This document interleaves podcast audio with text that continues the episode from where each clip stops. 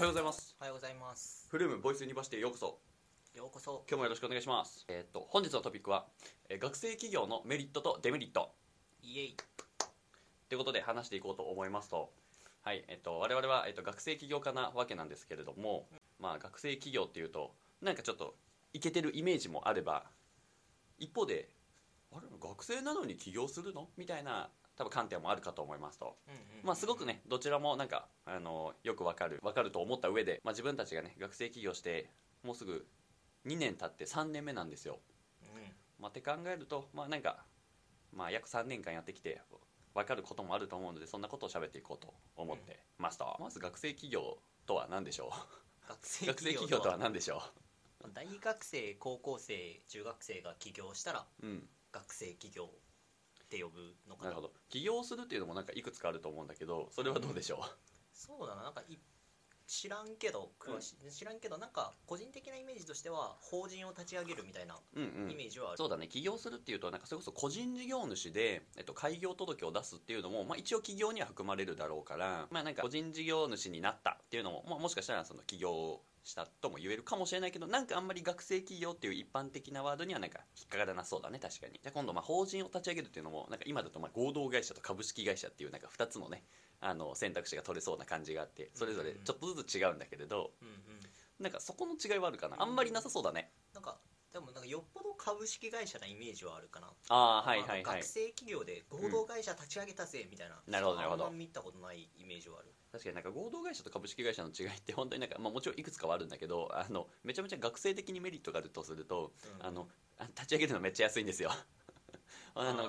株式会社がどうだろう？2 3 0万円かな、うん。かかるのに対して合同会社だと確かね6万円とか、まあ、数万円で立ち上げれたような気がしてて、まあ、ちょっとお金のない学生からするとすごい嬉しいよね、まあえっと、一方でまあ株式会社じゃないとできないこと。それこそね株式を使ってお金を集めるみたいな、そういうことは合同会社だとできないしとか 合同会社だとあの代表取締役じゃなくて代表社員っていう名義になったりするからちょなんか社長になりたいとって人からするとなんかちょっとその肩書きがダサいと思うかもしれないとか ちょっとおかわいいんだけど みたいなこともあるかもしれないね。うん。まあ、っていうのででもまあ自分に合った法人格を立てるということかよっぽど株式会社かもしれないけどまあ別に合同会社でも株式会社でも立てたら学生企業かそうだね一応。なるほど。じゃあうん。学生企業っていう例えばなんかさこう個人開業とかだとさ、うん。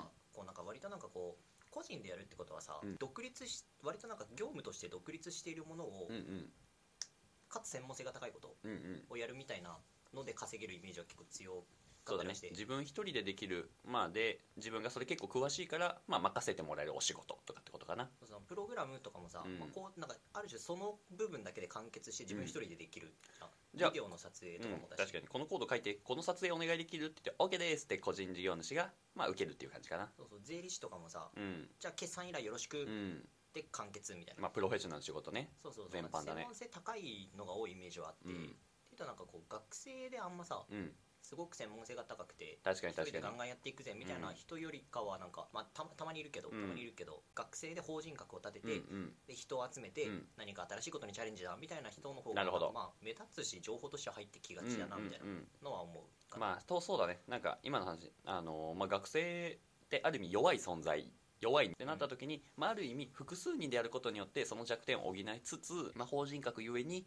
あの、まあ、できることなんだろうその器を持って大きい事業やってみるとか初めてのことやってみるとか、そういうことが確かに個人事業と比較してしやすいのかなっていうのは確かに今聞いてて思ったね。なるほどなるほど。っていうあの学生企業とは何かみたいなのが分かった上で。分かった上で、ね。まあじゃあそんなあのねあのやってみた経験からのまあメリットとデメリットを喋っていこうと思いますと。まあじゃあまずメリットからいきますか。なんか分かりやすいところからいきます。あの若いんで目立ちますね。なんか学生なのに会社建てたんだ。すごいね。みたいな。ちょっとこれ半分バカにされてるかもしれないんだけど まあけどそれこそあのなんだろうお仕事の関係であの本当に社長さんにお話しに行かせてもらってまあやっぱその社長さんももちろんあの30代っていう方もいれば45060代っていう方もいらっしゃって、まあ、そういった方々とあの、まあ、お話しする時にも、まあ、あの学生なのに会社を立てててっていうところで、まあ、ちょっとある意味尊重してくれたりとかリスペクトしてくれたりとかっていうところとかあとはじゃあそういうなんかあれじゃあなんかえ水本社長こういう方がいるからよかったら会いに行ってみませんか？みたいななんだろうあの若いからこそある意味声をかけてくれたりとか。あと若いからこそ、うん、とあなんか水本社長こうやってやったらいいんじゃないですかねみたいな。うんわかんないですけどみたいな。外部からのアドバイスも積極的にもらえたりとか。なんかそれもやっぱ周りの人が、まあ、若いのに頑張ってるから何かしてあげたいなって思ってくれるとか。あの若いのに頑張っててあのこういう機会が少ないと思うからじゃあ僕たち私たちがこういう支援をしてあげようとかなんかそういう具体的なあのなんだろう助けてくれるみたいなのは若いからこそしてもらえたりするかな。これがじゃあなんか俺が30代40代でうん。なんか普通に一社会人としてやってた場合に同じようななんか手助けがあったかっていうと、まあ、よっぽどそんなことはなかったんじゃないかなっていう意味で、まあ、なんか若いっていうのが一つの武器になる。なんかそれが学生企業の一つの特徴かなっていうのは感じてたりするかな。やってて思うけどさなんかいい人多いよねすごい。そうだね、うん、素敵な人すごい多くてさ、うん。困ってるとなんかこう手を差し伸べてくれる人とかすごい多いからありがたいよね、まあそうだね、まあ、で例えばじゃあどんな支援が、まあ、学生企業だったからもらえてたのかなっていうふうに振り返ってみると,、うんうん。うん、となんか時系列でいくとそれこそ、まあ、学生起業するっていう母数自体がそこまで多くないから同じ学生起業家の先輩、まあ、先輩起業家だねにすごくアクセスしやすいもうなんか僕たちもこんな風に会社作りたいと思ってて、まあ、こんな事業やっていきたいと思ってるんですと。うん。もちろんその事業内容は変わるかもしれないんだけれどもあのその先輩起業家もおそらくいやいや学生起業家って少ないよね。自分たちも大変だったんだよね。っていう思いから、まあ、いろんなアドバイスをしてくれたりとかうんあのフィードバックをくれたりとか。なんかそういうところであある意味会社を建てる前会社を建てた直後ぐらいであのちょっと自分たちの会社を成長させれるというかブラッシュアップできる機会があるかなというふうに思ってますとでもちろん事業が変わったとしてもなんかそこの先輩との関係性って切れるわけではなくてなんかもう本当ずっとある意味永続的に続いていけるものだからあのそれこそ俺も今でもたまに定期的に先輩起業家に会いに行ってあ今こんな感じですと今こんなことで困ってて なんかどうしたらいいですかねみたいな。なんかそういうのもあの、まあ、学生起業家同士だからこそできるみたいなっていうのもあったりするかな。あとはじゃああの法人を立てた後っていろんなことをやらなくちゃいけませんと。なんかその一番わかりやすい例があの銀行口座を作るみたいなことねでこれなんかよく言われるんだけどその法人がいきなりそのなんかメガバンクって呼ばれるようなあの3つの大きな 銀行金融機関にあの「すみません銀行口座作ってください」って言ってもなかなかあの作れたりししないと。っていうのがあったりしていてじゃあそこで何が必要かっていうとあの、まあ、ご紹介をいただくみたいなことが必要になってきますと。っていうところであの僕たちも実際にあの会社を建てた直後ぐらいにあの先輩の企業先輩起業家にあのじゃあここの銀行のここの担当の方はすごくあの面倒見のいい方だからあのよかったらおつなぎしますよっていった形でおつなぎいただいてで実際にそこからあの本当に創業間もなくて会社としても実績が何もない状態であのメガバンクのあの銀行口座を開設することができたっていうところ。で実際にその担当の方があじゃあフルームさんはなんかこういう企業さんともしかしたら相性がいいかもしれないのであのちょっとおつなぎしてみましょうかっていった形であの同じその銀行を使ってる別の企業さんをあのご紹介いただいたりして。ここで接点をいただいた企業さんともやり取りさせていただいてるみたいなそういうすごくありがたい支援とかもやっぱりその、まあ、若くて学生企業で頑張ってるから、まあ、あのより一層ちょっと支援しようかなっていうところがあったりするのかなというふうに感じてますと。まあ、あとその他にもあの、まあ、学生企業のメリットとしてはなんかそれこそなんか大学でなんかそういうのを支援してるあの場所とか人とかにアクセスできるというのがあってそれこそ僕らもあの12年目使ってたのがその名古屋大学が、えっと、学生発ベンチャーのためにあのオープンしてるシェアオフィスがなんと免疫の近くにあってめちゃめちゃ綺麗なシェアオフィスでかつ激安みたいなそういうのはまあその学生発ベンチャーだからこそあの、まあ、使っていいよみたいなそういうこともやってくれていてで結構そこで横のつながりとかあのメンタリングで縦のつながりができたりとかなんかそういうところもめちゃくちゃ良かったなっていうのが感じてるかな。なんか本当に一通り全部若いから学生企業だからなんか得られたような感覚があるかなシェアオフィスとは？あシェアオフィスっていうのは、えっと、なんか普通会社ってなんか自分たちで一つそのオフィスを構えてここが自分たちのオフィスです。出社してくださいみたいな感覚だと思うんだけどなんか僕たちみたいなちっちゃいベンチャーとかだと別にそこまで大きな場所が必要じゃなかったりするんですよね。そうなった時にじゃああの何社も入ってるような一つのオフィスをみんなでシェアしましょうと。そうすることによって一つの広い場所を何社で、まあ、ちっちゃく使うことができるよねっていうのがあのシェアオフィスっていうものになってますと。実際その名古屋駅のあのゲートタワーの27階にあるオイックスっていう場所なんだけれどもここもあの学生発ベンチャーが、えっとまあ、いくつか固定席を取って実際にみんなであの一つのオフィスをシェアするっていうそういう形の場所になってました。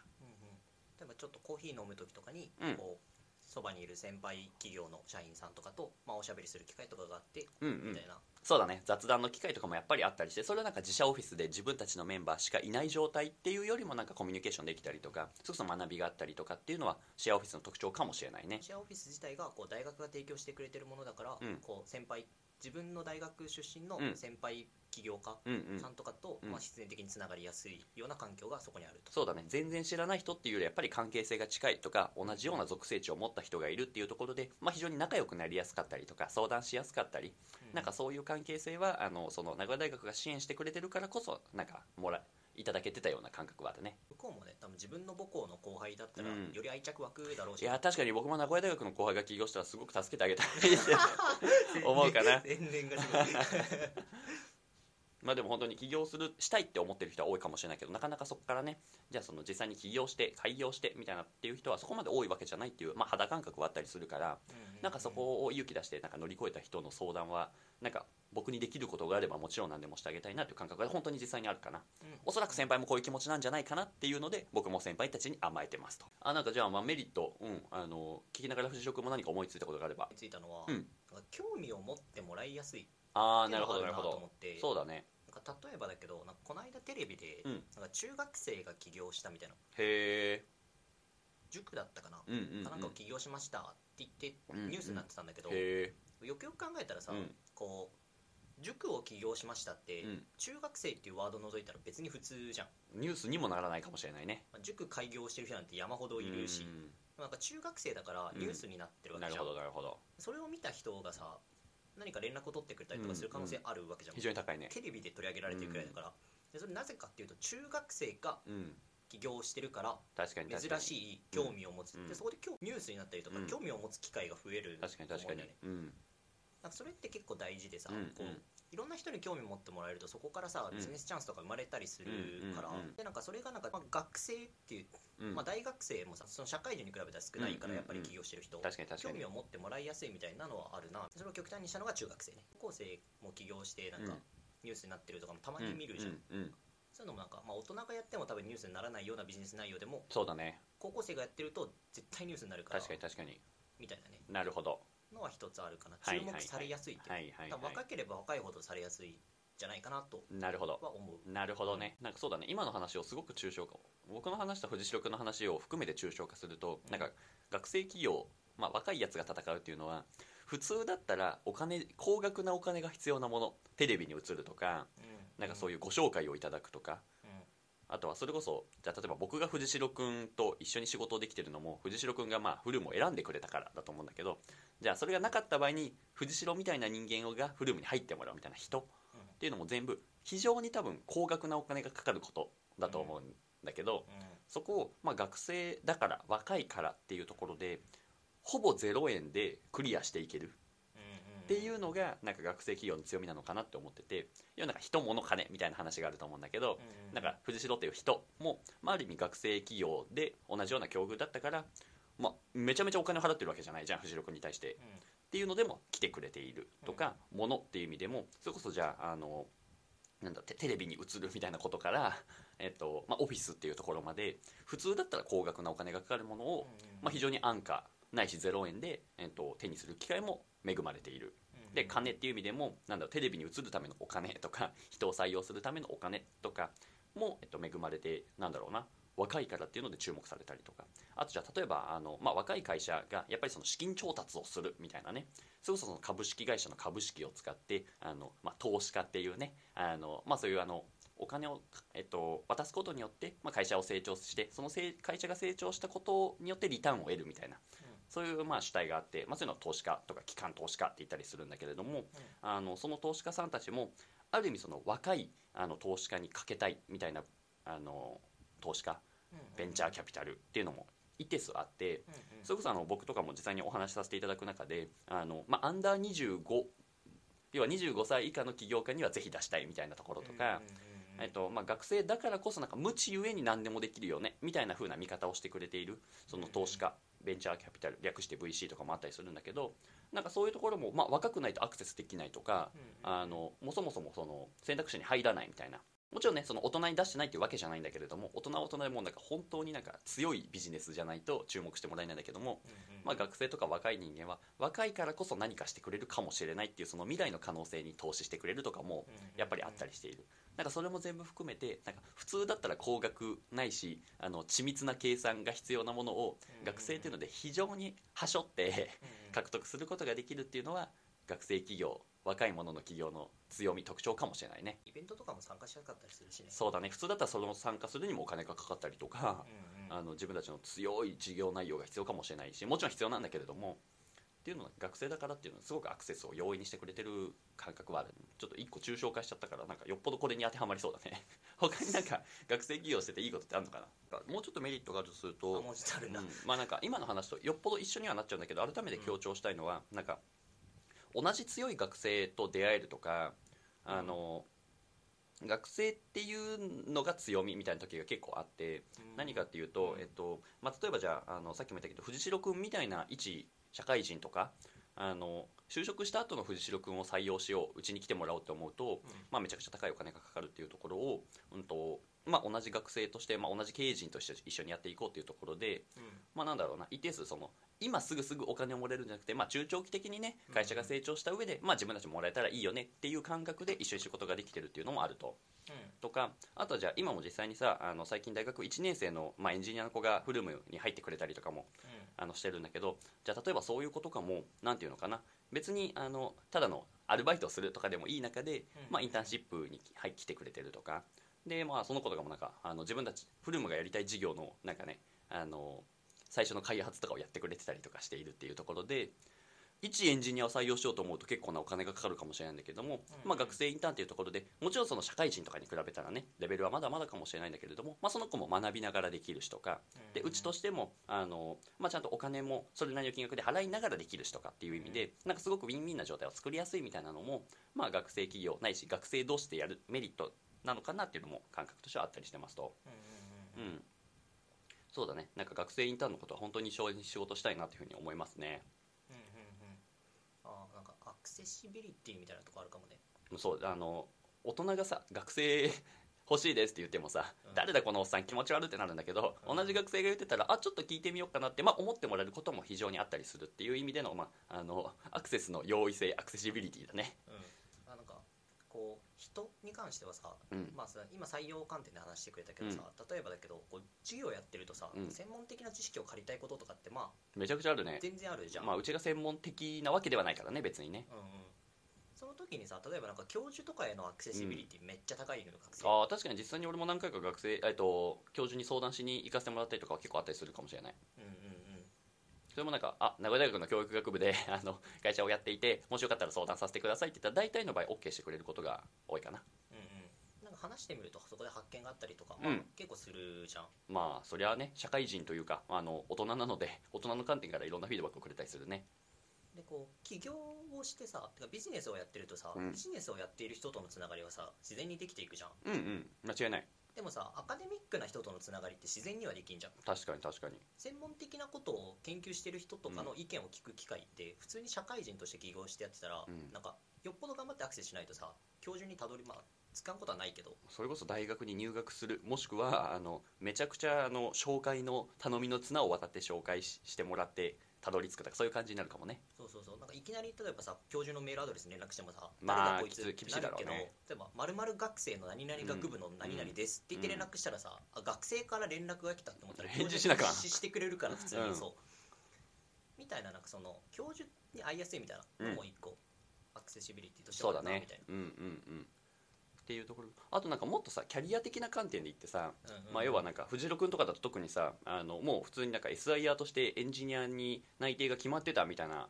まあ、そこからキャリアをスタートしていくっていうのが、まあ、藤代君の場合だったと思うんだけども、そね、まあ、そこからなんか、まあ、フルームっていうベンチャー企業に来てあの、まあ、すごく一般的に見るとねなんかキャリア的に大丈夫なのかみたいなこととかまあ、よく聞かれたりするじゃん。よくそんな、まあ、リスク取れたよねとか、まあ、っていうところもなんか一方で藤代君はこういうベンチャー企業を、まあ、学生企業を選ぶっていうところにメリットを感じたと思うんだけれども、うん。なんかそキャリア的な観点ではどうですかね？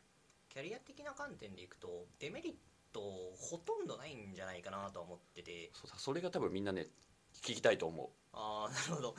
そうだな。なんか例えばだけどなんか学生のうちに起業して、うん。例えばだけど新卒逃しましたみたいな、はい。まあ、藤岡だね。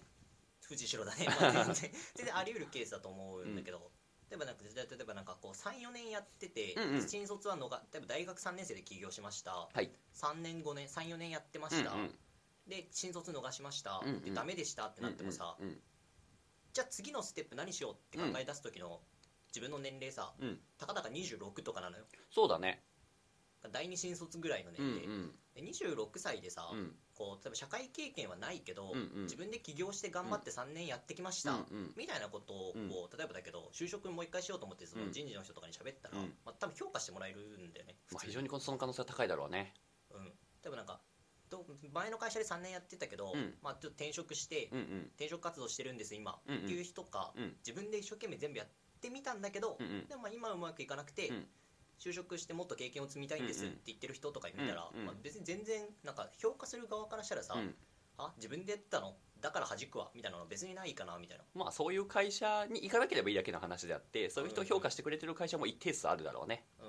うん。よっぽどなんかめっちゃ評価される気はしてはいて。よっぽどその可能性もあるね。うんなんか評価されない方が珍しいんじゃないかなぐらいの まあそうだね本比当に。率としては、うん。確かに確かに。普通に真面目な人が欲しい会社もねあったりするからね。そうだね。そういう時にはなんか起業してましたっていうのは合わないかもしれないけども一方でなんか主体性を持ってやってほしいとかうんうん。自分で考えれる人が欲しいっていう会社の方が多いはずだしそういう会社はきっと元起業家っていうのはすごく歓迎してくれそうな気はするよね。うんうんしかも起業するような人は多分そういう会社の方が多分居心地が間いいから。違いない。お互いに嬉しいだろうね。そうそうそうそうそう、っていうような意味である意味ある意味実はセーフティーネットがあるとか失敗したとしても次のキャリア選択って別に問題はないっていうところなのかな。そうだね。それもまあ若いからこそ、うん。まあなんか別に34年頑張って失敗してもうんうん。別になん。か影響人生のマイナス影響ほぼゼロなんだよね、うん。うん。うん。うんそうだよね。だからどっちに転んでもみたいなのがあってじゃあなんか今34年やって失敗したっていう話だったんだけれどもいや34年やってあれ？いけそうだぞってなってうん。まだじゃあそこからもう5年10年続けてみる。でもその時にはうまくいってるだろうからうん。その選択肢でいいじゃん正解みたいな。うん。で34年やった。失敗した。次のところに行ける。あ大丈夫だった。OK みたいな。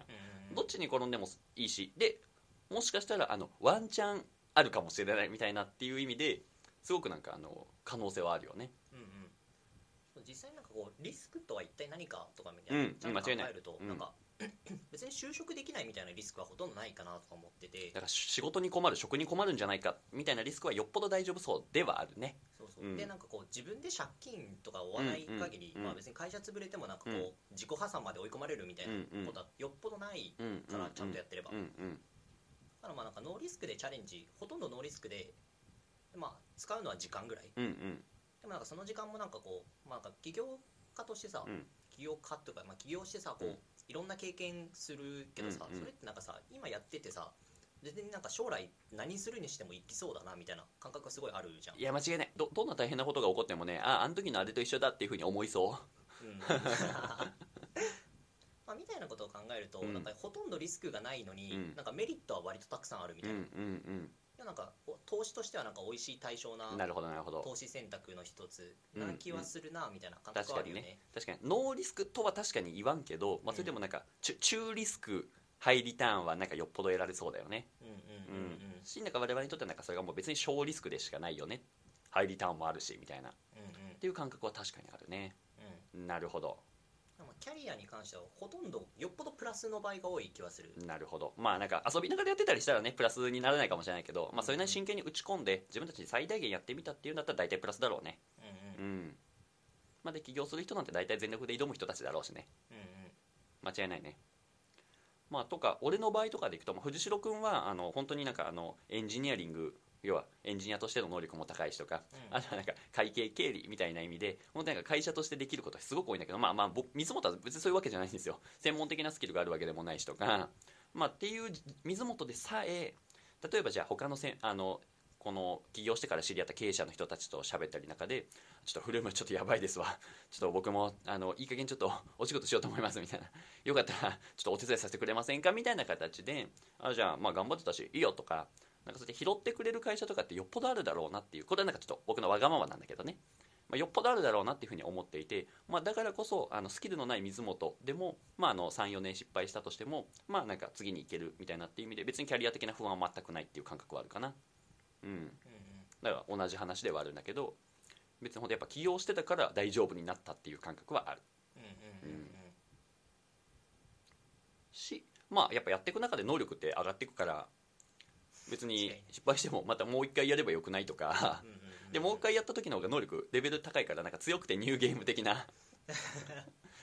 でその時にはさ1社目で経験したスキル獲得したスキルとか経験したこととかさ。であと、まあ、人脈っていうのがすごくチープだけどさ、まあ、その1社目で知り合った経営者の人たちとかあの一緒にやってきた仲間たちとか。うんうん。あのそうそう2社目はきっと銀行口座開設しやすいだろうしとかっていうところで、うん、強くてニューゲームもできる話だからもう一回チャレンジすればよくねっていうふうにも俺は思ってるかな。うんうんうんうん。まあ、っていう意味でだからある意味なんか一発 KO だけは避けようっていう話なのかもしれないね。それこそじゃあ水本がめちゃくちゃ借金を負ってもうこれを返済しないとどうしようもないみたいな状態になっちゃうと例えばじゃあもう一回チャレンジしようと思ってもなかなかできなかったりとかうんうん。あのそういうふうにいかなくなっちゃうかもしれないけどもそれも別にあの僕たちの場合もね、まあ、非常に気にしながらとかなんかそういう状態をいかに避けれるかみたいなことは、ね、考えながらやってたりするからうんうん。なんか一発 KO だけ避けようみたいなね、うんうんうん、何も考えずに資金調達するとかも、まあ、ある意味一発 KO になりうる話だったりすると思うから、うんそこもじゃあ自分たちもなんか最大限いろいろ考えた上でやってるっていう意味で、うん、そうだね。一発 KO さえ避ければ、うん、小リスクハイリターンだね。うんうん。確かに、キャリア的にもそうだね。あれもなんか一発 KO もなんか本とか数冊読めばさ、なんとなくどれが地雷かとかは落とし穴かるね。とかそうなんとなくわかるから、本読むもしくはやっぱ先輩に聞けば一発 KO が何か分かりますよ。うん。うん。まあ、よっぽどよっぽどまあうん。よっぽどそのあ落とし穴にはまることはないかなみたいな、まあ、ちなみにあの先輩方があの大体地雷に先にはまってくれるんだけどでお前らこの地雷は避けろよって大体聞くのよ。あの聞いた上で大体はまっていくみたいなのもよくあったりするから。まあそのハマった時にどうするかみたいなところまであの参考にさせてもらいつつね乗り越えるとまたそこも胆力が磨かれるよね。うんよくあるあるです。そうだね。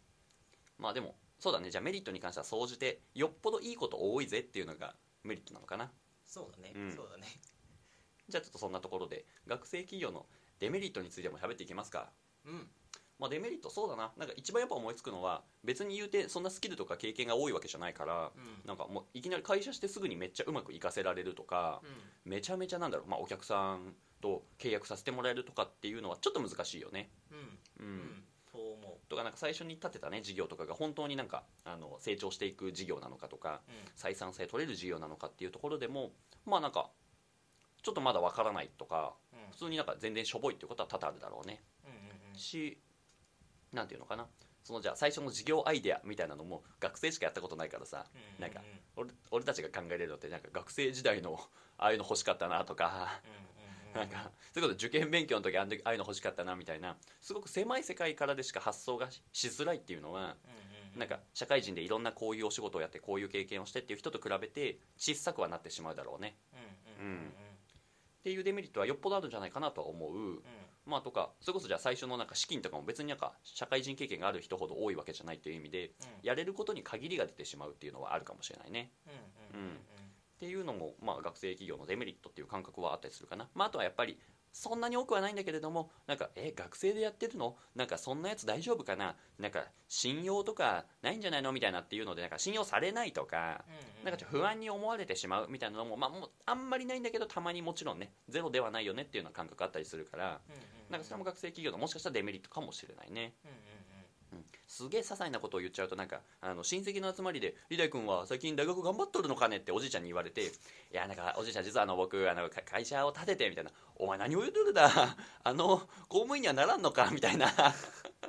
そういうなんかちょっとコミュニケーションがちょっとだけ面倒くさいっていうのもねあのたまにあったりするんだけど。まあまあそれはなノーカウント。ノーカウントだね。うん。うん。まあかな。パッと思いつくのは。どうでしょデメリットか。うんさっきそんなにだってないよねっていう話をしながら メリットばっか喋ってたからね。そうだね。まあでもそうだな。なんかこう俺らはあんまデメリットに感じないけど、うん。例えばだけどなんか全部自分たちで意思決定をしなきゃいけないみたいなうんうん。のって多分負担になる人は負担になるんよあ精神的な苦痛とかダメージとかそういう話かな。そうそうそうそう。うん。例えばだけどなんかある種さ就職すると、うん。なんか10年単位とかで、まあ、なんとなく生活が安定しそうな未来がさ間違いね見えるじゃん。本当だね。でもなんかこう実際に起業とかしてるとさ、うん。別になんか最初のうちなんてお金もないだろうし、うん。ビジネスなんて当然うまくいかないことが多いだろうから、うんなんかじわじわと貯金残高は減っていくのにお金を入手する手段もない、まあね何をするかも自分で決めなきゃいけない、うん。自分の決断を全て自分のせいみたいな、間違いないね。まあ、状況にはなるじゃん、うん。でまあなんか別にそれが苦痛な人も全然いるかなとは思ってて、その通りだわ。うん、でなんかそういう人はなんか多分やってるとなんかいやなんかそれがデメリットすぎてほんまやね。他のメリットかすむわみたいな。ほんまやほんま人はや別に全然いる気はする、はいはいはい。鋭い指摘。そうだね。だから必ずしも全員起業した方がいいっていうわけではないっていうのは本当そこに通じるかもしれないね。うん。うん。うんプレッシャー感じすぎてなんかもうストレスでハゲるとかさうんもうなん。か わかんないけどもう胃が痛すぎてしょうがないっていう人はもう自分の幸せのためにもやらない方がいいだろうね。うん。間違いないね。うん。なんかある種結構楽観的なところはあってさ我々、うんうん。なんかこう別になんかこううまくこのなんか起業して失敗しても、うん。まあ、別に人生にとってどうノーダメージだよねみたいな。さっきのメリットの話と一緒だよね。我々はそういうふうに思ってると。が思ってるからさ、やれてるけど、うん。例えばだけどなんかこう自分に自信がなかったりとかさ、うんうん。すると別になんかえ失敗したらもう私無理かもいやそうだね。全然思っちゃう人は全然いるとは思ってて、いやそう思うそう思う。でそういう人はなんか多分なんかやってると体調崩しちゃうそうだろう可能性ね全然あるから、うん。でなんか体調とか崩してまでうん。働くようなことはなないかなと間違いない。全然思うから、うん。そういう人は別になんか起業とかはせずにうんうん。普通にちゃんと就職してちゃんと働いてとかもすごい大事なことだと思うし、確かに確かに、っていうところは確かに正直最初はいけると思っていてもねやってみる中で、あ実は自分ダメでしたっていうことも全然あると思うから、うん、うんまあ、そうなった時はなんかその状態すらもある意味受け入れてまあなんかどうするか考えたらいいとも思うしね。うんうん。うん確かに確かにそれと確かに確かに。なん大学2年生とかでうん。1年くらい休学してうんうん。起業を始めてみるみたいうんうん。なのは結構ノーリスクだったりするよね。確かにね。学生だから失敗してもいいや。って、まあ、な 究極ね。多少はうん。思えるだろうし、うん。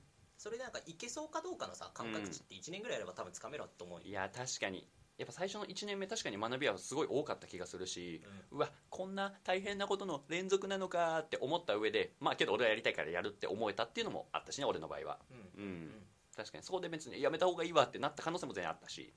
でその時は別にやめててよかったしとかね。なるほどね。心的な部分ね。うん。うんそれは大きいかもしれないね。確かに確かに。あとはねなんか、まあ、お金は一つあるよね。なんかうん。その貯金残高が、うんでもなんか働かずにうんうん。1年間やっていけるほどの貯金残高がある人とかってさ、うんうん。多分学生ってそんないないと思うんで、まあそんな貯金なんかしてないからね。そうそうそう。俺もしてませんでした。うん。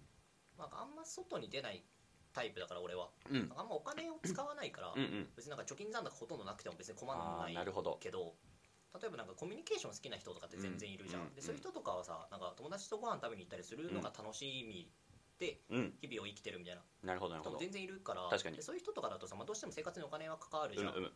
でそれを無理して削ってまでうん。起業した方がその人にとっていいのかみたいなのはよくわからん。うんなあぐ確からにいな感じはするから。そうだねなんかこう自分のなんかこうお金の使い具合とストレスの度合いうんうんとかを見て別になんか働かなくてもやちょっとの期間1年とか、いけるなって思うんだったらうん。全然起業した方がメリットあるけど、そうじゃないんだったら多分うん。お金が減っていくことにすごいストレスを感じちゃうからなるほどね。その辺は結構なんか自分で折り合いをつけないとはいはいはいはい。なんか起業してすごくうん辛い思いをしちゃう可能性もあるよね、そうだよね、まあ、周りがあんだけ楽しんでるなんか自分だけこんななんか極貧生活をしててみたいなっていうのがすやっぱふストレスというかねうんうん。あの嫌な気持ちになっちゃう人もいるだろうからね、うんうん。我々はちょっと行かれてるからそういうこと思わないんだけど。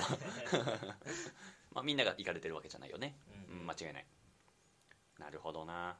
あとはねなんかこうデメリットというか,、うん。なんかそもそも、じゃあ起業しようと思っても、うん。何していいか分かんない人が大半な気がする。学生とかああ俺もそうだったわ確かに。うん、なんかそもそも起業できないみたいなね。確かに確かに。間違いない。そうだったそうだったでその辺も例えばだけどなんうん。か社会経験とかしてると、うん。なんかより多くの課題が見えるんだよね。社会の中で。ああはいはいはい。多分なんかなんでこれこんなシステムなんとか、うんうん。例えば病院とかもさ全部手書きじゃん、うんあれもなんかこう例えばなんか金融機関もさ、うん。銀行口座作る時も全部手書きじゃん、うん。あれもなんかこう電子入力だったら一発で終わるのに、うんうんなんで手で全部書かなあかんのだろうとかさ、うんうん。そういうなんかちょ細かな課題、うん。これも解決すべき課題の一つじゃん、うんうん。それ多分なんかいいアイデア思いついていいもの作ったらさ、うん。もしかしたら使ってくれるかもしれないじゃん。みたいな、そういうなんかこう世の中の問題うん。とか課題うん。とかに目を向けるなんか出会う機会がさ、うん。やっぱ経験値が多いとそれだけ課題に出会う機会って多い。そりゃ生きとったらいろんな経験するよねそうガキと比べて。で企業とかで働いてるとさ、うん。企業で働くなんて問題だらけじゃん。弊社もまあ別に全然問題だらけじゃん、うん。ここもっとこうした方がいいよねたくさんあるじゃん、うん。それがなんかビジネスアイデアになったりするからなるほど。社会経験がある方が多うん分ビジネスアイデアとか思いつきやすいなと思うん。だよね、一方で学生ってじゃあさ学校の中でしかうんまあ生きたことないよねそうそうそう。アルバイトぐらいだよね。それで画期的な課題を思いつくって、うん、超才能いるじゃん。間違いね。なんかそれはなんか結構学生のデ企業のデメリットというよりは、うん。そもそも起業むずいよねってういう、ん。確かに確かに。で無策のまま起業してもさ、うん。じゃあ明日から何しよう点点点うん。間違いない。運が1年続いちゃうから、うん。そうだね難しそうだよな確かに確かに、いやうちの場合も完全にそうでしたよ。なんか無策のまま起業して 別にお金もないし事業アイデアもないしみたいな。っていうところからまあそうだったね。うん。でも意外と起業してると助けてくれたりするんですよ。僕らの場合もなんかこういうお仕事を手伝ってくれないっていう声をかけてもらってそれがあの今の事業アイデアにつながってたりするんであのやっぱり若いっていうメリットの方が強いですよ。ってあのカバーしちゃう。まあそういうデメリットあるだろうね。うん、ううんん起業もむずいしめちゃくちゃ面倒くさかったし俺の場合はあの仲間がやってくれたから すごい助けられたんだけどありがとう、うん、とか今も藤代君がやってくれたりするみたいなのもあったりするんだけど、うん、俺がじゃあ全部一人でできたかっていうとよっぽどノーだろうな。うん。うん確かに。あとはデメリットかどうかわかんないけど、うん。まあ学校との両立もしなきゃいけないよね。ああ確かに。普通のめっちゃ忘れてた。ほんまや。なんか我々休学してたりとか、うん。まあ、俺がもうなんか卒論全部出し終わってて、まあ、学生としては結構自由な時間がたくさん取れるような状態にあるみたいなうん。前提があるけど、確かに。も大学、ね、確かに。ね12年生とかだとそれなりに授業はあるよね。めっちゃ授業あるし、うん。普通にめっちゃ大体忙しかった確かに確かに。普通に。確かに確かに。その状態でなんかこう企業仕事も全力でやりますとかって、うん。まあ、めっちゃ体力ある人じゃないと普通にしんどいから、それな。まあ、よっぽどなんかこうこ小さく始めてうん。両立して、でなんか大きくなるタイミングで休学とかはまあ全然選択肢としてはあるから最初にいきなり最初になんかこうコミット量ドカーンってやる必要は全然ないんだけど、うんうん。まあ、なんか学校も別に忙しいと思うし、うん。なんか起業が全てではないからさもちろん。大学生のうちにすごい専門分野を学ぶみたいなことはすごい大事だと思いうや俺はやっときたかったよ。うん。からなんか別になんかじゃあ手抜い学校の勉強手抜いた方がいいよねとは全然思わん思わんね。からさなんかどっちも別になんか同じぐらい大事なことだと思うから、うん。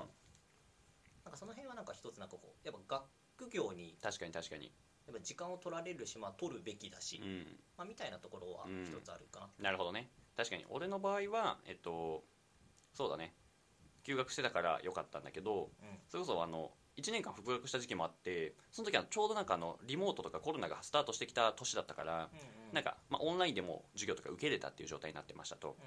まあ、っていうところで、まあ、なんか究極家からできてで家では半分仕事しながら半分授業受ければいいみたいなっていうので両立してたりとかしてたりとかそれこそそうだね。なんかさっきあのちっちゃく始めてって藤代君が言ってくれたんだけど、例えば平日の学校が終わった後の時間を使ってとかうんうん土日を使ってっていうところでちっちゃく始めてうん。徐々に徐々にあれ？これちょっと平日も仕事した方がよくないってなってきたタイミングでじゃあ例えば1年間休学してみるとかあとはじゃあもうむしろいや先に卒業しちゃおうっつって卒業しちゃうとかうんうん。そういうのも全然ありだよね。うんうん。確かに確かに。やばいな。全然俺卒業できてないから何とも言えないんだけど 僕自身の課題ですこれは。休学もね別になんか4年4年だっけ？休学はね4年間できてで国公立大学はあの休学費0円なんであのめちゃくちゃお得なんですよ。本当に。あそう国公立の人はぜひ休学ね。なんか私立とかだとなんかまあちょっとお金かかっちゃったりするね。そうだね。なんか,、うんなんかねなんだかななんか留学とかだとうん。かかんない場合もあるらしいんだけど、まあそれ以外だとっていうのはあるかもしれないね。なんか私的な理由で休学する場合はなんか休学許可下りないみたいな、おいおいおいおい。普通に学費取られるみたいなのも全然あるらしくて、でうん。友達それで起業しようとして、うん。私学なんだけど、うん。私学で起業しようとしてで起業認められて休学認められんくて、学費かかっちゃうよって言われて。で1年分、ん。まあ辞めるわけにいかんからさ、うん。学費払って、が5年分の学費すごくもったいないことだよねそれはね。確かに。授業1個も取らないのに、うん。まあ私学だから高いし、ここ確かにそういうのはあるよね。まあうん十万っていう単位をうん。払って休学してる人もいるけど、ん確かにまあ確かに。の人はよっぽど許可を下りるだろうから、まあそうだね。うん。うん。まあとかその時も別になんかあの全力で今考えてることとか共有してこういう思いがあってこういうことしたいんですって言ったら、まあ、よっぽど場合を応援してくれると思うからなんかそこで無無理にちょろまかそうとする方がよくないだろうね、うん。えなんか、うん。別に何もしないですけど休学したいっすとかって言ってる方が 応援されないだろうから、うん。まあそうやってなんかある意味正直になって言ってみるみたいなのはなんかちょっと一つの一歩目の訓練だよね。うんなるほど。確かにね。うん。うんまあ休学もメリットデメリットあるだろうけど、うん、休学の話もしたいねじゃあ。そのうちね。そうだね。あとはデメリットというか、うん。まあなんか機械費用の話なんだけど、はいはい。機械費用機械費用とは？わからない人はググってほしいけど。あ機械費用とは？機械費用はぜひググってください。あのネットでめちゃくちゃいい説明があるはずなんで。なるほど分かりました。ググりますでまあ機械費用が分かんなくても分かるように喋るんだけど、うん、分かるんかい。今から喋る話機械費用を知ってる人は多分、うん。なんかもうこの話を聞く必要は全然ないんだけど、みたいな。えっ、とそうだな。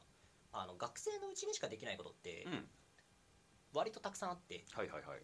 なんか海外の大学に行くとかもうん。別に学生のうちにしかできるんだよ、留学とかそういう話ですか？そうそうそう、ん。で起業に関しては別に学生じゃなくてもできるんよ、まあ確かにそっか。うん。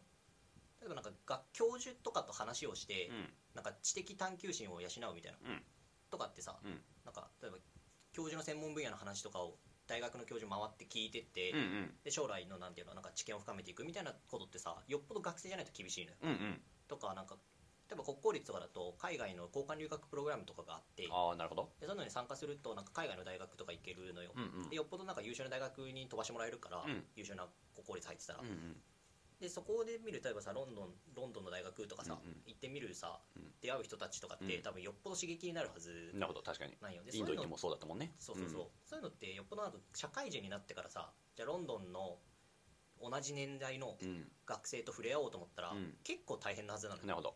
まあ学生だからこそできるしやすいってことか。そうそうそう、でうん学生だからできることって割とまあもっとあで確かにね留学に限らずねそうそうそうそうそうで大人になって。からできる、なんかその起業してるってことは、うん。その時間はさ学生のうちにできることだったこと？ができない時間だよね。がそうできない時間になっちゃうから、まあなんか時間は有限だからさ、うん。多分4年間全力で起業してたら、うん。学生だからできるそういうさ留学とか、うん。海外の人に触れ合うとか、うん。もうさなんかしにくくなっまあそうだろうね。ちゃうじゃん仕事してたら。うん。うんまあ、みたいなデメリットはあるよね。なんていうのか、要はなんか有時間っていうリソースが有限すぎるから、うん。なんかそれをなんかさ何に使うかをさ選択しなきゃいけないから全部は選択できないと、うん。確かに。でなった時に起業は1個の選択肢でしかないから、うんうん他の選択肢と見比べた時にうんうん。別に全然霞む可能性はあって、なるほどね。みたいな。なるほど。起業してると他のことができないって、まあ、当たり前だけど、何かをしたら何かはできないから、っ確かにね。ていうデメリットはあるよね、うん。なるほど。あー確かに。俺も1年休学するときあまあまあすいません。あおお母さんお父さんあの留学したと思ってくれっつって 留学したと思って1年間くださいっつって言ったからまあ確かに留留学みたいなもんだったね俺にとってのあの企業っていうのは、っていうところとか、まあ、あとはそうだねあのじゃあなんか他にね俺からすると大学生活って他に何があるっけ？えサークルとバイトと 飲み会とみたいな。うん。まあだったら確かにそれ楽しいけどまあ企業でいいかなって俺は思った。うんからあんまりデメリットに感じなかったけど藤代君の言うことも本当にその通りだからまあなんか本当はこういうことしたいけど今しかできない可能性もねそれがあったりするかもしれないから。逆に言うと企業は別に後からでもできるかもしれないっていう意味ではなんかそういうなんか本来であればできたことができなくなる。うん。っていうことを考えてみるのも一個必要かもしれないね。デメリットになっちゃうかもしれないね。うんうん。確かに。ぐらいかな。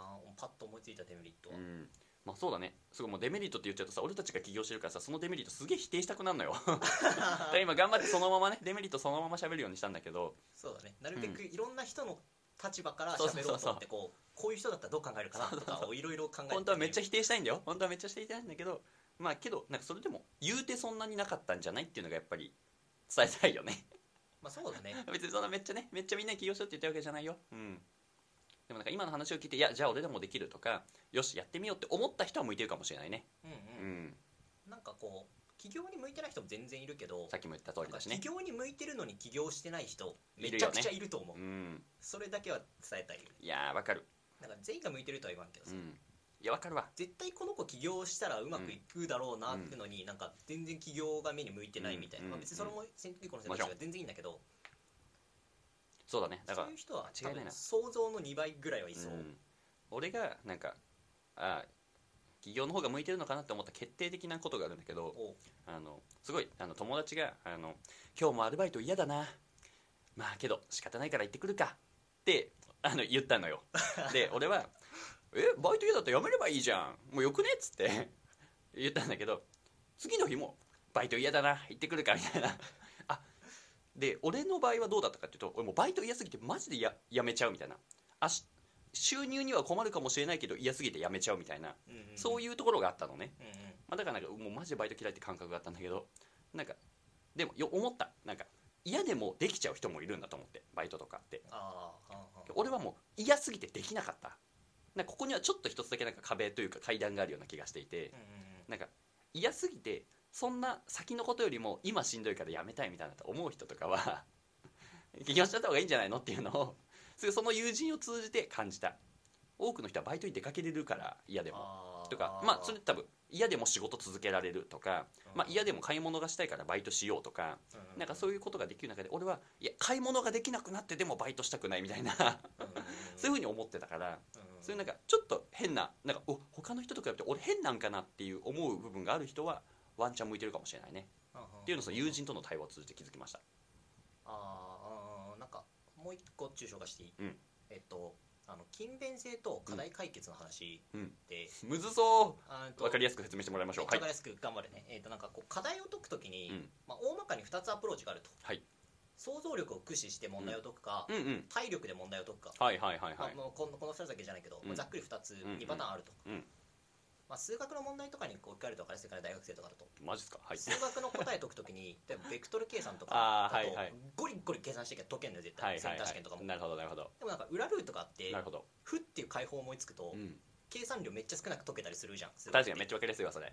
それと一緒でなんかこう、問題解くときにうん。想像力駆使すると、うん。結構意外と簡単に解けたりとかするうん時と、うん。まあなんかっていうふうに解く人と、うんゴリゴリゴリゴリ計算して腕力で解いてやったらいけるんご。っつってねそうそう。そう、まあ2パターンいるじゃん、うん。でそのゴリゴリゴリゴリやっていく人ってさ、うん。まあ、得てしてストレス耐性とか高かったり確かに確かに。性が高いような人で確かに確かに。例えばバイトとかで、うん。バイトが嫌だ、嫌なものがある。けどうんお金は欲しい、うん。ここに課題があるわけよ、うんうん。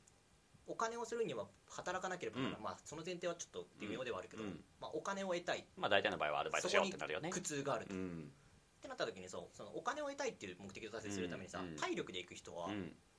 別にさゴリゴリゴリゴリ働いててもささっきのあの途中式ちゃんと書くタイプだ。そうそうそう、まあ、耐えられちゃうのよ。ああ体力勝負してるから。あでも逆になんかさその今リーダーが言ってくれたのって、体力勝負が、うん。体力勝負っていうかなんかなんていうの勤勉性勝負みたいなのが耐えられないタイプってことや決め じゃないんです。ごめんなさい。ま あ、それってことはさなんかそれそうじゃない人はさでもう同じように、人ってさ生きてたら同じように課題が降ってくるわけじゃん。間違いない。で勤勉性高い人はさ、うん。勤勉性を駆使して課題を解くわけじゃん。そう途中式を書けと。そうそうそう。でもさその勤勉性に欠けてる人はさ、うん。もう想像力で課題を解くしか道が残ってないわけ途中式書けないんです。